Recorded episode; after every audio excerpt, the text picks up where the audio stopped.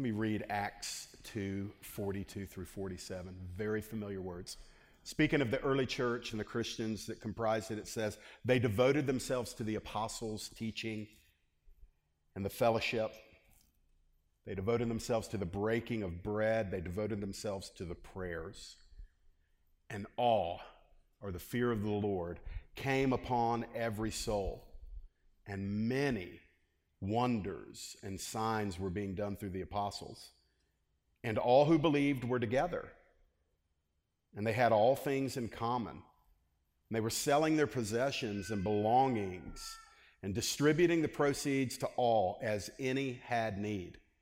And day by day, attending the temple together and breaking bread in their homes, they received their food with glad and generous hearts, praising God and having favor with all the people. And the Lord added to their number day by day those who were being saved. You can take a seat.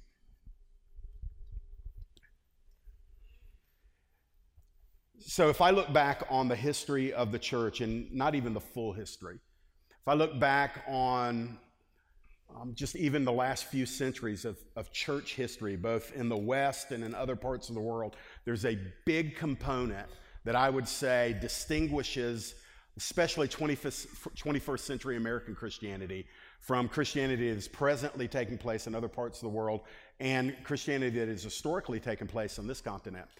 Um, and I believe that there are many, many differences, some of them technological, some of them philosophical, some of them um, methodological, how we do church. But I'm talking about organic differences, and I think one of the things that's going to be reclaimed the closer we get to the return of Christ is going to be born out of necessity in the American church, and it's going to come because we're going to need each other more in the future than we have ever recognized our need for one another in the past. What is this difference I'm talking about? I'm talking about the rugged individualism of the modern American Christian versus the interdependence of Christians really throughout the church age and even in this country going back as, as few as 75 to 100 years ago. We are so individualistic now as a generation. Um, we are, in, in, speaking primarily to people that are Americans, most of you in the room, Americans by birth, you've been raised here. We have been saturated with the, the philosophy of we can make it on our own. We, we've really been trained to look out for number one. Um, we have really hungered after, and there's something in us that admires the standout, the person who kind of Frank Sinatra's their way through their life. I did it my way. And they, they kind of go that way their whole life. And there's something in our hearts now that admire that person. I'm a basketball fan, and although um, there was a, a, quick and, and pretty easy NBA Finals for the Warriors this year. One of the things, whether you like them or not, I think any objective person would admit that one man carried the Cleveland Cavaliers on his back the whole way. And individually, we got one fan on the second row, go, yeah! Talking about LeBron James. Now, think what you will about him. I don't care what you think about him. You shouldn't care what I think about him. I'm going to just tell you from a basketball standpoint, he carried the whole thing. And we look at a guy like that and we're like, wow, he did it basically on his own. Now, the reality is that may be fine in sports, but you don't win championships on your own. Um, you, you, might have one of the greatest sluggers on your baseball team, but you're not going to win the World Series if that's all you've got. And so ultimately, whether it is a, a, a, sports team, whether it is one person in a family holding the whole thing together, whether it is a school or a business or a church, the rugged individualism and indiv- uh, the, the, the desire to just be your own island, it was never in the heart of God not for his people. We were never meant to do this journey on our own. Stretching it a little further, we weren't even meant to do this journey on our own during the week, check back in with each other, high five, high, holy high fives in the sanctuary on Sunday, and then go right back to our individuality. The heart of God has always been that his, his children would do this life together because of the culture that we've been reared in and that we're living in now, we feel it very negotiable whether or not we really have to attach our lives to each other. As much as I love meeting with one another and what we do here on Sundays and Wednesdays and in the prayer room and at various times during the week, ultimately, even our meetings do not qualify us as doing life together. Because right now, let me tell you what's happening. There's several hundred people sitting down and one guy talking. And y'all aren't talking to each other, and I'm not letting you talk back to me other than to shout amen or shut up or something like that. Um, the reality is, we're not really doing life together right now. As good as this is and as essential this is, there's got to be more. And so, this issue of community, which is maybe an overused term in our day, but when we're speaking of community, we're talking about church, and we're not talking about the church building, but we're talking about the, the spiritual um, interconnected weaving together of Christian life with Christian life with Christian life with Christian life. And so I want to talk to you about that today, and I, I really want to challenge you on it. And there's so many different little components of this. I'm just going to have to pick a few. And I think if we really want to know what church looked like before man got his grubby hands all over it, we go back to Acts chapter 2 when they didn't have any money and they didn't have any buildings, and they didn't have any methodology, and they didn't have um, any church buildings. They didn't have any technology. They didn't have any, you know, structured programs. All of those things may have their place, but if you really want to look at what it can look like in certain elements, some things that we need to regain, that's why I'm reading Acts chapter 2 this morning. So let's go through these verses, and if you will just listen to Spirit, God the Spirit speak to your heart about how you're connecting with believers this morning, that's really my goal, is to bring you into a place where you, you're thinking and you're sensing what is the Lord saying about me, my family, how we're connecting to the larger body of Christ, and, and is it substantially connected or is it superficially connected? And if there's room to grow, let's do it together. So let's go back into that text. Look in verse number 42 in Acts 2, and let's see at the beginning. I mean, this is right after Pentecost, and now the Holy Spirit has come. He's birthed the church. They're empowered, and they're learning to do life together, but they've also given a, a mission to advance the gospel. How does that look? And uh, I, mark, I note, first of all, that they were maturing as a dedicated community. They were growing up. They weren't only growing broader as far as numerics, they were growing up together. What does it look like when a group of believers are maturing in their dedicated community? Well, you're going to be devoted. So it says that they devoted themselves to some things. And so let's go through some of the, the disciplines and the delights of the church. Here are some of the d- disciplines. So immediately they tuned into the teaching. The Bible says they devoted themselves to the apostles' doctrine. So, this is before the written word of God was complete. And so, you've got a handful of apostles that are leading a rapidly expanding church, and they are receiving revelation from the Lord. They're also teaching the very things that Jesus taught to them while he was on earth. And so, the, the, the hub, the anchor of the church life was truth. Now, we, that's not to displace spirit. That's not to displace love, because we're going to touch on all of that. But the anchor, the thing that kept them all moving in the same direction, the guardrails, if you were, were was the apostles' doctrine. Now, what's interesting is the apostles' doctrine is not something different than what you have in your Bible. That literally, that verbal doctrine, that doctrine that was taught from mouth to ear in the first century, ultimately was um, systematized by the Holy Spirit through the writers, and that becomes our New Testament, the epistles that instruct us, the gospels that reveal Jesus Christ to us, ultimately, the book of Revelation, which tells us the things that are to come. And so you've got the anchor of teaching in the church. Now, why is that uh, important? Friends, we need to remember that, that things in the kingdom are not always subjective. They're not always spontaneous. They're not always supernaturally, you know, awe-striking and wonder. A lot of that is in the kingdom. But sometimes it's actually this. We need to listen to what we are to believe according to the truth of God's word.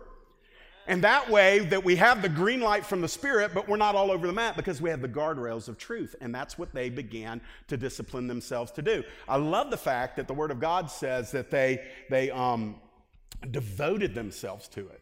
It wasn't incidental, it wasn't take it or leave it. When the apostles and the leaders were teaching, and ultimately those with prophetic gifting and teaching gifting, and they called the community together, the people were there not because they felt like they had to be, not because they had to endure a sermon in order to get to the worship, but they were devoted to it. An inward heart posture to, to tell them, oh, we need instruction for our souls if we're ever going to be the people that we're called to be. But not only uh, tuned into the teaching, but they lived in partnership. It's a very simple phrase in verse number 42. The apostles' teaching, yes, but also to the fellowship. Now, that is a broad term, and it simply indicates that they were doing life together. that they would eat together, that they would go to market together, they would go to temple together, they would pray together, they would, they would weep together, they would rejoice together, they would sing together, they would uh, expand the gospel and, and witness together. And the key word of Acts chapter 2 and the key word of community, if I'm growing in community, if I am entering into God's plan for the church, then I am doing this life together with you. That I'm not on my own that I, I, don't isolate myself, that I don't just come up with a highly religious, super spiritual sounding cliche of all I need is me and God. Well, you can say that, but you can't say that and attribute it to the Bible because the Bible never teaches you that. The Bible never says, says all you need is God. The Bible does talk about God's grace being sufficient and that there are moments in life where you may feel like you have nothing else. But the philosophy of the Christian life is never, it's all me and God and nothing else or nobody else matters. You see, you're a strand in the tapestry that he's weaving, but he's weaving it together with other strands. And so we're not a singular thread in the kingdom. We are part of something larger. And that issue of fellowship means he's going to wrap you around somebody else's life. He's going to interconnect your family life with some other family life. He's going to interconnect community like us, interconnecting us with other faith communities in this area. Why? Because God is deeply pleased when we become the answer to the John 17 prayer where Jesus, uh, just shortly before his death, is saying to the Father, Father, this is what I want. I want all of my children, all of your children, all of my people, I want them to live in oneness, the same oneness that I have for you. And we can't do that at a distance. So, what is God's antidote to that? God's antidote to our tendency to isolate and withdraw is that He calls us into fellowship with each other. Now, I'm going to come back to that, but let's go further into verse number 42. So, they're dedicated to teaching, they're dedicated to life partnership, and they expressed humble, de- humble devotion. Where do I see that? They, they devoted themselves to the breaking of bread. That is a reference, most likely, to the Lord's Supper, to what we would call communion or the Lord's Supper today. It was the intentional time that they would humble themselves and remember Jesus. And so, at least once, once a month across this mission base, we have communion. We did it last Wednesday night at the end of the beginning of the month fast. On Wednesday, we break our fast at 6 p.m. over down the street in Collins Hill Road in the prayer room. We break the fast with communion where we take a time and we intentionally put everything else aside and we come just in the singular oneness that we have through Jesus Christ and we do what he said. He said, When you eat the bread and when you drink the cup, I want you to do one thing, only one command. I want you to intentionally remember me. And it, it humbles us. You can't strut while you take communion. Nobody's bowed up throwing back the communion cup. No, nobody's cavalier. Communion is a reverent and sober and, yes, celebratory moment, but it is where we intentionally say, I am not the big shot. I am not the fixture around which my church or my community or, my, or the kingdom orbits around. I am one who has been remarkably, unspeakably graced by God. My sins are purged through the offering of Jesus Christ. I am one with God through faith in his Son. And in this moment, I'm going to humble myself and I am going to remember him. Uh, if you're wondering, no, we haven't figured out the best time to do church wide communion, but we're not ignoring that. But I just want to say this until that time appears on the church calendar, the first Wednesday of every month, the first Monday, Tuesday, Wednesday, on that Wednesday uh, at the, uh, in the prayer room, we take communion together. And it's a beautiful time. What does it do? It just reminds us that we're all one. Our skin color may be different, our political persuasions can be different. Some people are glad the Warriors won. Other people are mourning over King James and his ultimate demise. That's fine. None of that stuff is what weaves us together. Our oneness is in Christ, and so we humble ourselves. The early church was dedicated to regularly humbling themselves via communion. The more we remember Jesus, the less impressed we are with ourselves. So they also not only express that humble devotion, but Billy preached on this uh, last time. And if you didn't hear the 24 7 prayer message, it's online on the website. But they were persistent in prayer. And so they had appointed times of prayer where they would come together, not just individualized vertical, me and God only, but sometimes horizontal and vertical.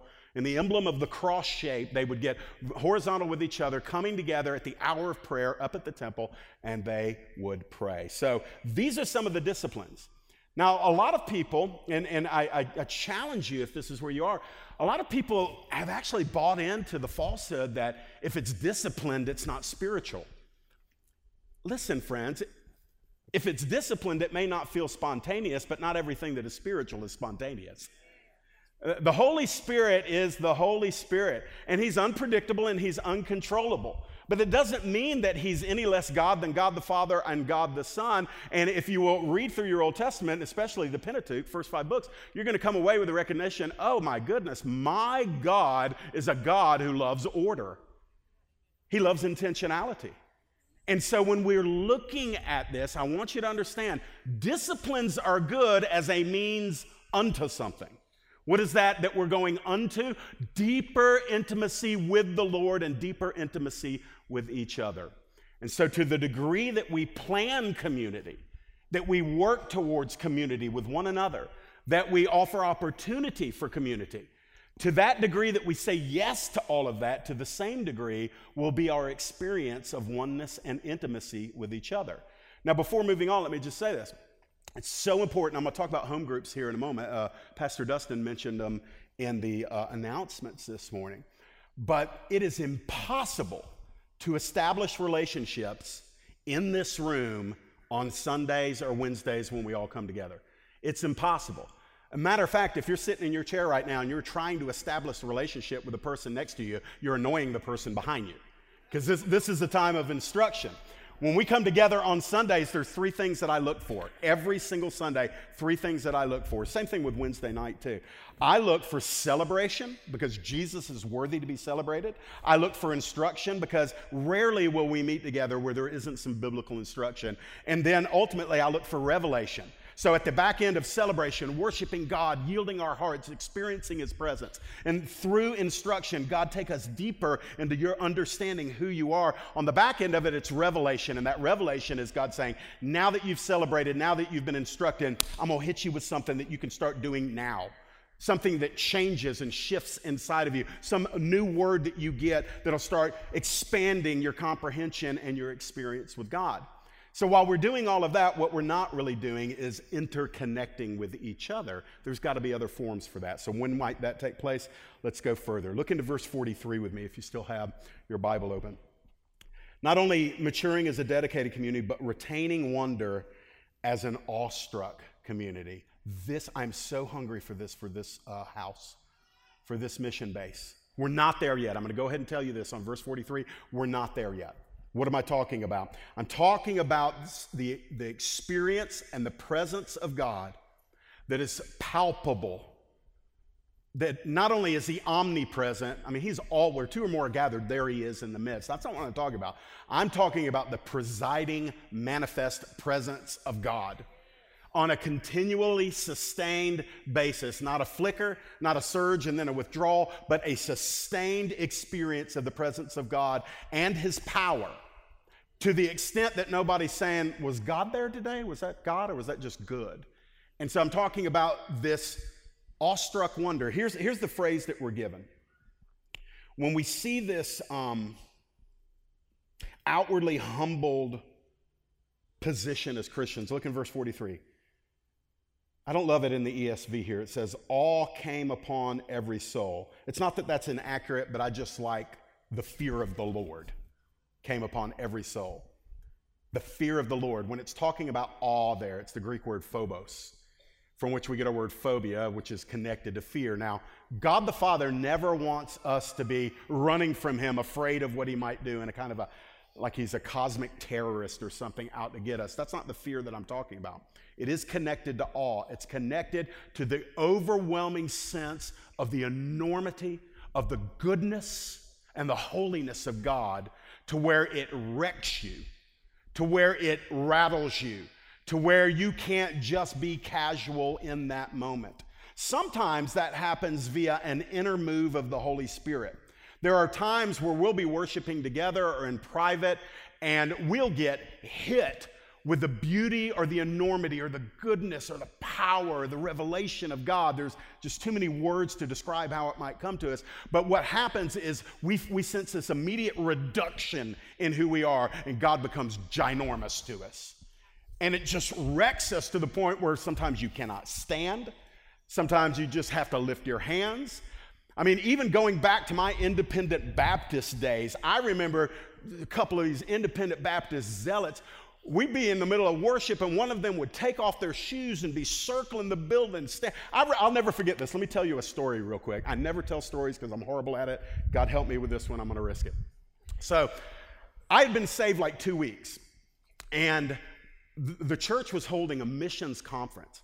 And so my parents, who had prayed for me for years and years to come out of the lifestyle I was living and the, the sin and all of that stuff. And I, so I got saved. And so I said, Hey, will y'all come to church with me? I want you to come to Meadow Baptist Church. This is where I'm at now. This is awesome. And so my Presbyterian dad, like big brain dad, deep theology dad. He was like, Well, my kid used to be a drunk. Now he's asking me to come to church with him. Why not? So my dad comes, and it's on the Sunday where this place is filled with these zealous missionaries. So we're shoulder to shoulder on the pew. I mean, we are packed shoulder to shoulder. And my dad's there, and he's got his pad, notepad out, and his Bible out. Mm-hmm, mm-hmm, amen, amen. Am I allowed to say amen? Yeah, Dad, say amen. Then all of a sudden, the Spirit moves. Yes, the Spirit moves in Baptist churches for those of you that are skeptical. Yes, He does. Amen. Charismatics do not have a corner on the market on the Holy Spirit. So the Spirit hits this missionary sitting right next to my dad. This guy's about 30. And he just starts getting filled. And he starts, I can hear it coming. Hallelujah. Hallelujah. Hallelujah. Hallelujah. Hallelujah. And all of a sudden, he's stand, standing up on the floor at this point. Standing up. Hallelujah. He's just shouting all sorts of. The floor wasn't good enough. He stands on the pew and he is screaming at the top of his lungs while my pastor, some missionary, is preaching. And my dad is just doing this.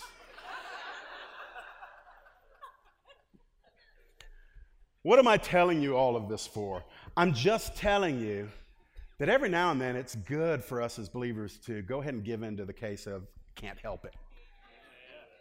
It's, it's not always spiritual to just kind of keep it contained. You're going to explode. Your ears are going to, some fire is going to come out of here. Sometimes you just got to let it go. What was going on in the first century? Well, awe, signs, wonders, glorious mess was happening. The first century church was inhabited and dwelt and empowered by the Spirit of God in ways that still stun us when we read about it. But I'm going to tell you, though there was structure, though there was discipline, though there was order, when, when, when the Lord really started swelling and moving, no human construct could contain what God was going to do. So, what does that look like a little bit? Well, first of all, again, they were outwardly humbled. The fear of the Lord was hitting them. God was doing such things. It was not only hitting the church, it was hitting those outside of the church. You can read about Ananias and Sapphira and how God took care of some business there that was unpleasant. When word about that got out, the whole community was like, we don't want to hang out with the Christians because their God doesn't play. I mean, they were lit, people were actually, the fear of God was hitting. But it's not only that, the fear of the Lord. Let me just give you a couple of things very quickly. What about the fear of the Lord? Well, listen, the fear of the Lord is a good thing. It's, it's a really, really good thing. And it, it, if we're not careful, it's a rapidly vanishing commodity in, in, the, in the modern church. But when you look at 1 John 2 3, the Bible says this We know that we know God when we keep his commandments. That keeping his commandments indicates a heart posture of fearing the Lord. You don't want to play around with God. He's an awesome papa, but man, an awesome papa will discipline disobedient kids. Yeah, he still does that. And so the, the, the reality is the fear of the Lord lets us know that we're His.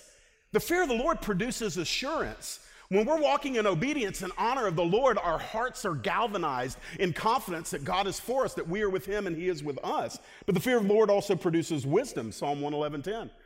Listen, this is the beginning of wisdom the fear of God, the awe of God, the honor of God, the, the Old Testament King James, the terror of the Lord. I mean, all of that stuff, it, it produces wisdom in you because you, are not going to act in recklessness because you actually care about pleasing the Lord. And therefore, you're, you're seeking wisdom and you're waiting on wisdom and you're operating on wisdom and you're not leaning to your own understanding. And it's the fear of the Lord that begins that process in us. By the way, Ephesians chapter number five speaks of community in the fear of the Lord. The Bible says that we are to submit ourselves one to another in the fear of the Lord. That literally the way we interact with each other in community, in humility and preferring others above ourselves, and not stamping our foot, stuffing our hands in our pockets, being upset that we don't always get our way. The, the reason why we don't do that is because we honor the Lord, we fear the Lord. And it's actually the, the command is that we submit ourselves to one another as unto the Lord. And then when it comes to practical holiness, 2 Corinthians 7 1, perfecting holiness in the fear of the Lord. Let me, let me give you this. Sometimes sanctification, the process of sanctification, growing in holiness and Christ likeness, your flesh will never cooperate with that. You know that, right? You cannot drum up consistent holiness by just trying to squeeze it out in some fleshly determination. But when we, we find those weak moments, I, I just like to say this from time to time because I think it helps a few people, even at the risk of it making me look less than holy. There are times in the moment where I'm being faced with a temptation. Let it be whatever your temptation is. And in the moment, I can't find the love for Christ that will motivate me in that moment not to give in to the temptation. But the fear of the Lord is always there. Sometimes I wish, Jesus, I love you so much, I'm not even bothered by this thing that the devil's wagging in front of my face. Doesn't even bother me because I, my son was telling me yesterday, we were talking about personal holiness and temptations that are unique to men in the kingdom in Landon's 12. And he's like, Dad, right now, I'm just telling you, uh, thank you, but right now I'm just so in love with Jesus that that stuff's not even bothering me. And I'm like, hallelujah, son. I said, I'm like, file this then. Because on the days where your love level might not be as high as it is right now, let the fear of the Lord cause you to say no to sin. And you say, well, Jeff, that doesn't sound spiritual. Well, it does to me, it's biblical. Perfecting holiness in the fear of the Lord. That's part of a community being hit with the wonder of God and the awe of God. It's so practical sometimes we just kind of skim over it. So they were outwardly humbled. Everybody was impressed and overwhelmed and undone by God. It wasn't about Peter. It wasn't about James. It wasn't about John. It wasn't about all the others that were doing the signs and the wonders. Everybody was saying, God, God, the Lord Jesus, the Holy Spirit. And the second part of that is that the inward humility and the inward awe manifested itself in greater uh, measure through outward power. Verse 43 Many signs and wonders were being done through the apostles. Now, mark it down. At the beginning of the church, most of the signs and wonders that were taking place were being done through the hands of the apostles. Now, by the time Paul is writing to the church at Corinth, he's talking about miracles, healings, and signs and wonders being done through the hands of, of church, the, the body of Christ. But at the beginning, it was primarily the apostles. But I like the fact that the Holy Spirit just kind of slips this in there. Many signs and wonders were being done. I'm going to ask you some practical questions. Does anybody believe that God just kind of shelved that aspect of ministry? God's heart changed. God's like, yeah, I did that for a little bit, but I don't do that anymore. I used to believe that. I was trained that those miracles had ceased, that God used to do them, God will do them again at the end of the age, but right now it's about something different.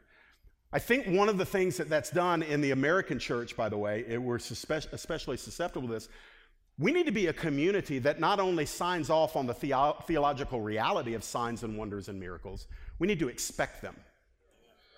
We need to seek the hand of the Lord to do above and beyond what is natural. And so when when listen, I'm going to tell you if there's a there's a pivot point for me on this thing. This is it. I am Lord knows my heart in this. Please, I hope you do too. I am so sick and tired of preaching about signs, wonders and miracles and not seeing them. I'm grieved in my spirit about it. And, and, and listen, what a, what a utensil that the enemy uses. The enemy uses it, and, and the, the world, the unbelieving world, well, where's your signs and miracles? Where's your, where's your resurrections? Where's your healings? Where's your uh, you know, creative miracles? Where is your natural amplification, uh, supernatural amplification of the power of God? Where is it? And sometimes me and you, we're looking to each other in community saying, Do you have an answer for them? I don't have an answer. Do you have an answer? And what do we need to do as community? As community, we've got to press into the Lord and say, Lord, we love each other and we love you and we love everything that you've given us the ability to do. But God, we want to experience, and this unbelieving world needs to see you do through us what we could never do on our own. And so I don't get content with an absence of the miraculous. Don't be satisfied with a status quo flicker of a miracle thing here or there. Listen, I want, I, I, had bronchitis right before we went on vacation. What did we do? We prayed. What did I do? Anointed with oil. We did all of that. But ultimately, guess what I had to do? I went to the doctor and he gave me a Z pack and I was fine the next day. So I was glad to not be sick on vacation. But there were moments I was saying, why did I have to go to the doctor for bronchitis?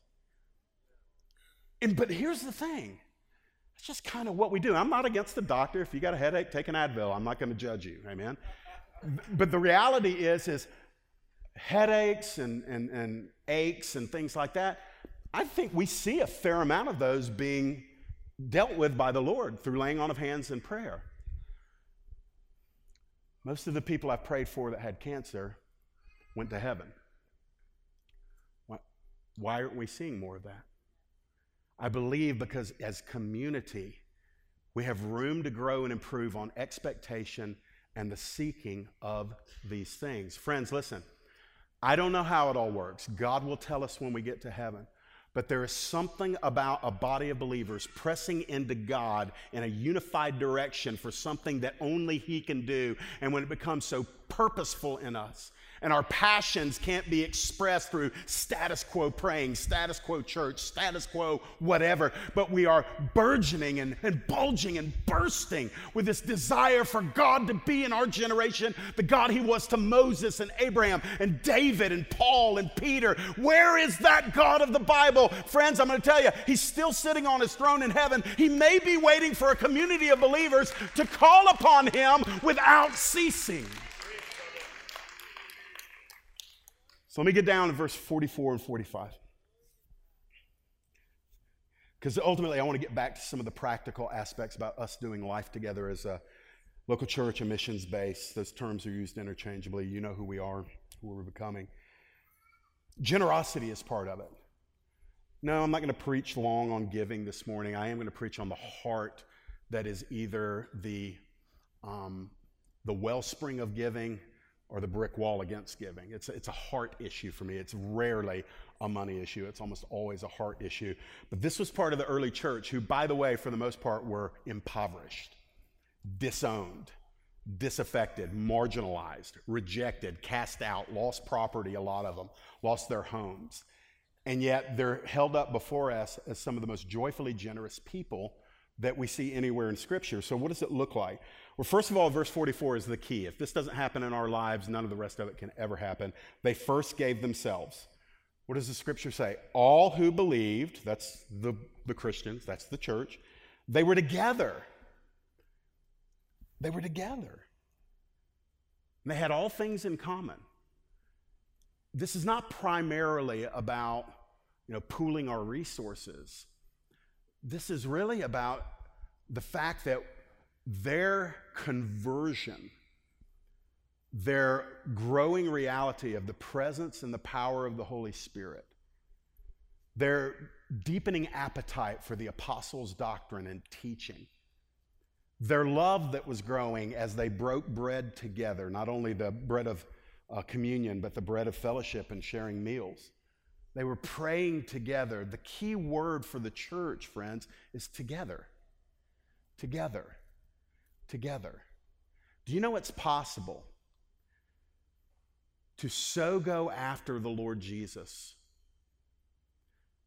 that if you're not careful, you'll think the highest calling in your life is to get so vertically oriented that you're unaware anymore of the horizontal? That's a danger in our pursuit. We want both. We, I, listen, I want to be regularly consumed with the, the presence, the holiness, and the personhood of Jesus Christ. But if I am, let me tell you what the byproduct is going to be. If I am fully consumed by who he is, it is impossible for me not to love what he loves.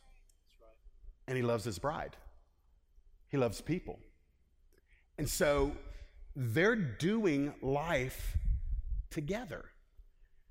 And the end result of that is they started saying, What I have is not just for my individual consumption.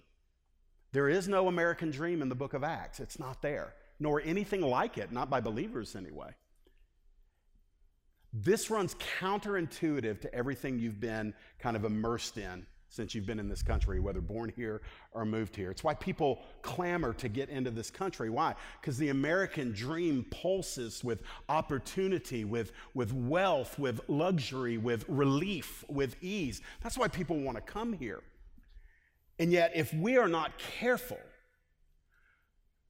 we can, as believers, subconsciously or unconsciously, be living daily towards the American dream at the expense of the gospel of Jesus Christ in and through our lives.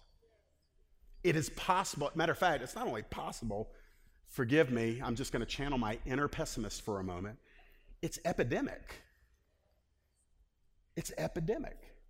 In the American church, it is so often I got to get my trajectory set. I got to get my finances structured. I got to get my temporal anchors laid down so I'm stable. And when I get that, God, you're going to get everything you want from me. Let me just take care of me first, which is the exact opposite of take up your cross daily and die if you want to be my disciple. But here's the thing we can't do any of that on our own. We have to do it together. So when one of you is walking so closely with the Lord and word gets back to me that so and so has entered into a level of consecration, sacrifice, and generosity that they didn't want anybody to know about, but you know, it's church. We find out everything around here because that's a spiritual gift for some.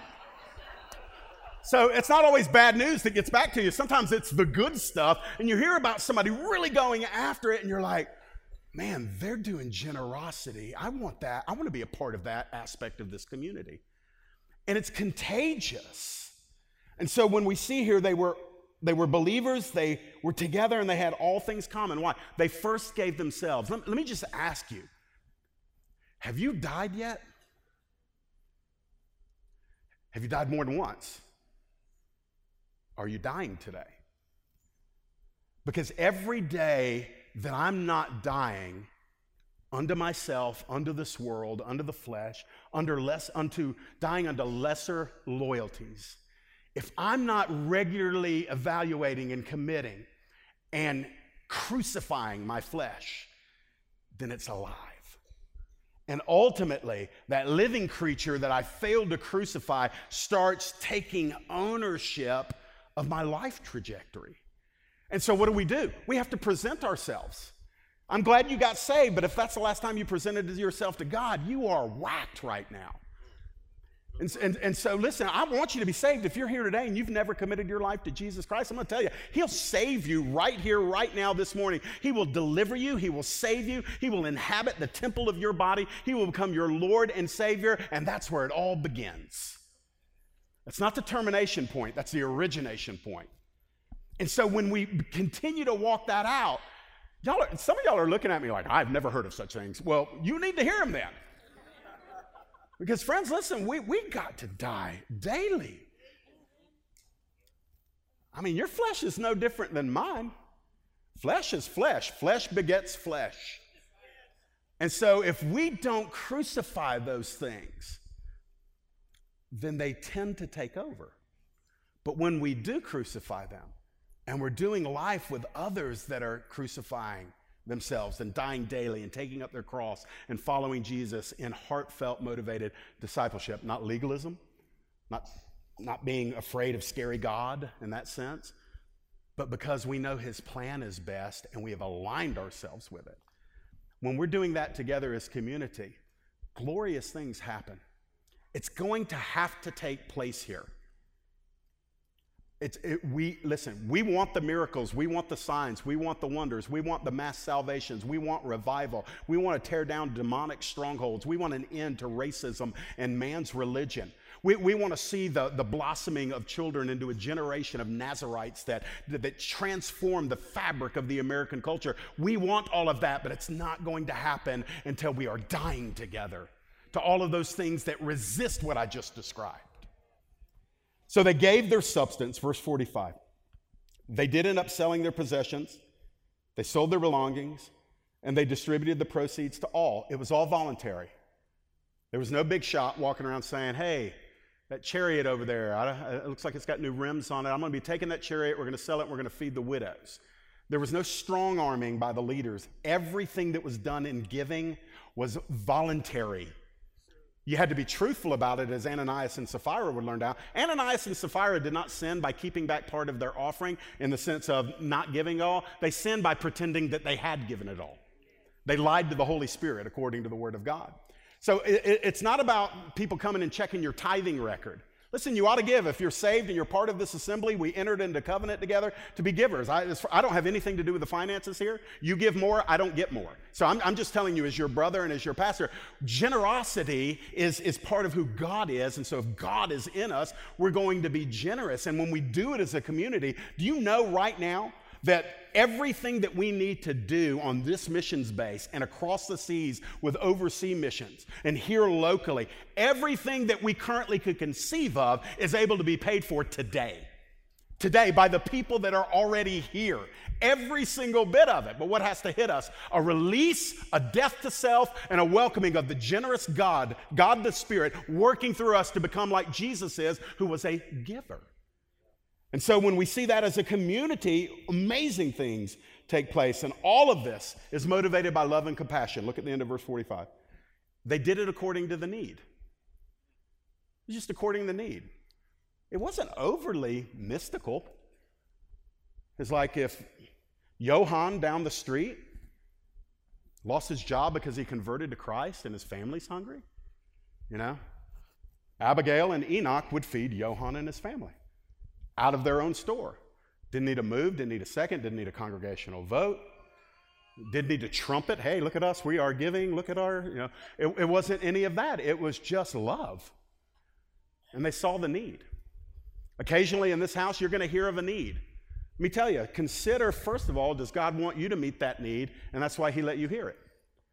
If you don't have the ability to hear it, maybe you mention it to some people that you know that might hear it. One of the most glorious things that happened years ago, uh, in a different season of ministry was when I started recognizing people in the congregation were meeting the needs because back in those days, everything came to the pastor's desk. And I realized, oh man, that, that teaching on first fruits and generosity, it's taken root. Why? Because they're not asking the pastor what to do, they're just meeting the needs. I'll give you this. It wasn't planned, but the Holy Spirit's bringing it. Right now, um, the Diggs family, you know, Jesse and Rochelle, traveling uh, right back here on furlough, uh, their, their truck has major needs, and I just became aware of it over the weekend. There's probably somebody in the congregation who could say, say to us afterwards, Jeff, tell us what it is, and we'll help meet that need. If that's you, listen, it is that simple sometimes. Jesse and Rochelle didn't ask me to say it, but I know that there's a need there. And so it's literally that unspectacular as far as we see it, and God looks at it and He says, She's becoming like my son. He's becoming like my son. So let's get down to the very end, okay? Verses 46 and 47, this is the goal for us. We're moving forward. I want us to advance. Billy wants us to advance. Dustin wants us to advance. Gabe wants us to advance. The pastoral leadership team and those that we serve with, all the way into you, I already know you want this. What am I talking about? Advancing as a joyful community. Joyful. How many of you know that advancing the gospel, Christian ministry, is meant to be difficult work? It's difficult. It doesn't mean it's impossible. It doesn't mean it's not fulfilling. But it's hard, and let me tell you why. Because the devil and every demon in existence fights that work more than they fight anything else. You realize that the devil is not fighting the world system, it's his. He already owns it. He's got that thing on cruise control. 100% of the enemy's attention is how do we stop the church from glorifying the one we crucified?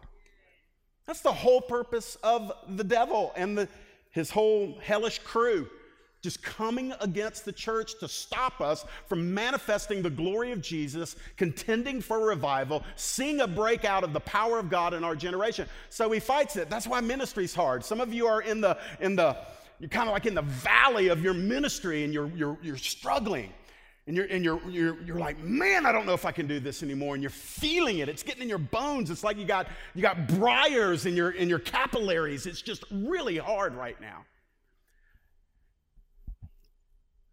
It's gonna be. It, it, in some measure, we should rightfully expect resistance in all that we're doing for the glory of God. Uh, Chad Norris said one time if you're walking for the glory of Jesus and you're not bumping into the devil along the way, it's probably because you two are walking in the same direction. Chad's not known for his subtlety, by the way. It's going to be hard. Hard is not synonymous with bad. It's not. It's, it's, not. it's not the same word. Hard sometimes is gloriously good. The cross of Jesus Christ, was it hard? Was it good? It was good. He did it for the joy set before him. That's what we're talking about. Advancing in joy. What does that look like? Verse 46 Day by day they attended the temple together. There's the word again together, together, together, together. Listen, the house of worship, if we can make the parallel application, this is a place where we're going to continue to come. It's so funny. I had this message being prepared a couple of weeks ago, and then last week heard a message stressing the same thing. A lot of people are now starting to buy in. It's either home church, house church, or temple, oikos or temple. Oikos is simply a Greek word that defines home or a family unit or a small group of people coming together in a, a collective way. Oikos, meeting in the homes, that's a glorious thing. It's straight from the Lord. For the first three centuries of church history, they didn't have a church building. They would, they would get together in the synagogues, but those were still synagogues. They were the places where Hebrews worship. They would go and present Messiah, Jesus as Messiah, in the synagogues, and a lot of times it didn't end well. But the first church buildings didn't appear for the first couple of centuries of um, church history. So they met in homes. And by the way, the church toppled the Roman Empire, not through violence, not through military, but through an absolute radical shifting of one kingdom identity, Rome, and that being overwhelmed by the kingdom of love, the kingdom of the Lord Jesus Christ. And it was done through home meetings primarily. Oikos is great. Why do we have home ministry, house church here at Newbridge? For the very reasons I've been talking about. You need to connect with people in the body of Christ. I need to connect with people in the body of Christ. We can't do it in this big old room. We can't even do it while we're running and gunning for the Lord. Look, I, I, love fellowshipping in ministry, but that's not what I'm talking about. I'm talking about heart connection, life connection, getting to know people. A lot of you are like me, your, your natural inclination. Mine was because I experienced abandonment and rejection as a child. So I learned from age four, really uh, from age nine to age 24, I learned to be afraid of people, don't get close, because if you get close, they hurt you and they leave you. And, and that's a lot of folks in the room. But we learned poorly. We, we, we learned the wrong thing because that's not the way it is in the economy of God. The economy of God is, is that you press into people, that you, li- you live with people, that you risk it, that you make yourself vulnerable, that you put yourself out there again. You say, Jeff, but I, I might get hurt. No, let me promise you something. Eventually, you will get hurt. You will. And if you're, you're, but you're also going to not only get hurt from time to time, you're going to get really, really loved really, really validated, really, really appreciated, really, really um, unpacked and unfolded. Because God has wired you, child of God, that you, it is impossible for you to step into your full destiny in isolation. And so, what does He do? He says, I want, I want you to go and I want you to connect to other broken, hurt, and vulnerable people. I, I, and I want you to stay there for a bit, and you're going to find out that it's actually safe and it's actually okay. And, it comes as a package deal. You're going to get disappointed. You're going to get offended. In our day and age, it's like the worst thing that could ever happen to a person is being offended. You've offended me. Well, I'm offended that you're offended. Well, we're both offended. Third guy in the room, I'm offended at both of you. So we live in a world of hyper offense. Can I say this? I'm going to, so whether you give me permission, we just need to get over ourselves. Some of this stuff is just getting ridiculous. You're going to get offended. The key is, is there enough Jesus in you not to stay offended? You're going to get offended. Bunch of offense going around. The world stinks, okay? That's just the, that's the aroma of the world. You walk in it, it's going to get on you, amen? But, you don't have to stay that thing. You, the things we lose by self preservation and not doing community but living in isolation. Home groups provide a forum, by the way, at Newbridge Church for ministry. If a need arises in your life, I can promise you something. The four pastors probably won't know about it. And if you're not connected to a home group, you're going to have a hard time receiving the ministry. I believe there's somewhere between 1,000 and 1,200 people that are moving through here every single month as far as attending or participating in ministries. And there, it's, it's not even reasonable that, that a pastoral team or even those that are working with us would be able to know every need and meet every need. Well, what, what do we do? Well, in, in home groups, you're making relationships. So it doesn't even feel like ministry. It feels like I'm going to see my friend in the hospital or uh, we're going to help our friend with this financial need. Or we're going to collectively offer wisdom to a predicament that has happened to this other person in our home group. Home groups are not only spiritual, they're intensely practical. And here's one thing I, am just, this is, this is just so plain that you'll miss it if you're not careful. Some of you just need a friend. I mean, I'm, I'm, not kidding. Some of you are holy, you're God centered, you love the Lord, you love the Word of God, you're a spirit filled, tongue talking, prophesying, you know, miracle raising or miracle doing, whatever. I was on a roll, it left me. you're, you're, you're, one of those guys, but man, you, you, when it comes to friends, you're like, you've brought strange things to my ears today. Friends? What are friends? Listen, sometimes the most spiritual thing you can do is go to a Gwinnett Stripers game with somebody you're just getting to know. And, you know, you don't have prayer behind the dugout. You, you're, you're not calling down fire on the other team. You're just, you're just going to a ball game. Say, well, Jeff, that doesn't sound, that doesn't sound spiritual. Well, let me just say, that's why you need a friend. I'm, I'm not even being sarcastic. I'm just saying those kind of relationships, and you, it's so difficult to make those outside of intentional community. There was joy in the believers' homes. They were breaking bread in their homes, they were eating. They got, they got together, and they, there's something across every culture that when you eat with somebody, there's a connection there.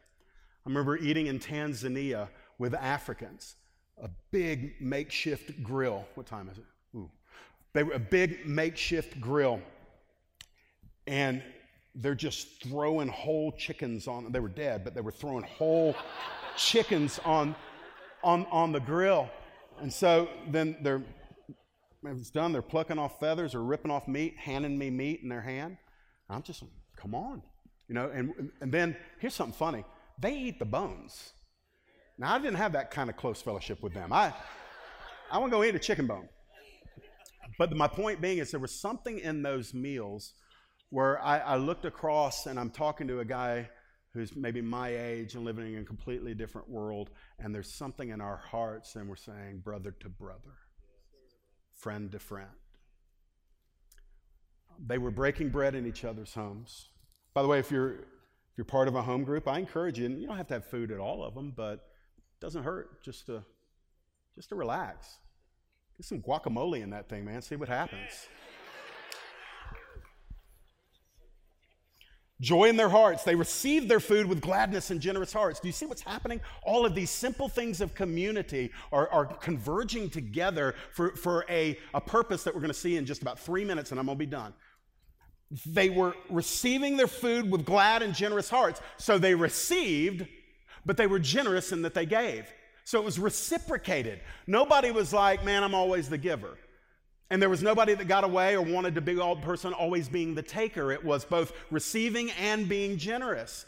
Some of you know how to give, but you don't know how to receive. And we rob one another when we don't receive other people's ministry, other people's affirmation, other people's encouragement, other people's um, um, even gifts to us. It's both. God is glorified in both the giving and receiving. And in community, there should there will be always a process of in and out. One day you're on the receiving end, one day you're on the giving end, but nobody's keeping score. Why? Because you're being motivated by generosity and love. And this is happening, by the way, in the context of homes here. And they were praising God and having favor with all of, all of the people, so there was joy in the community.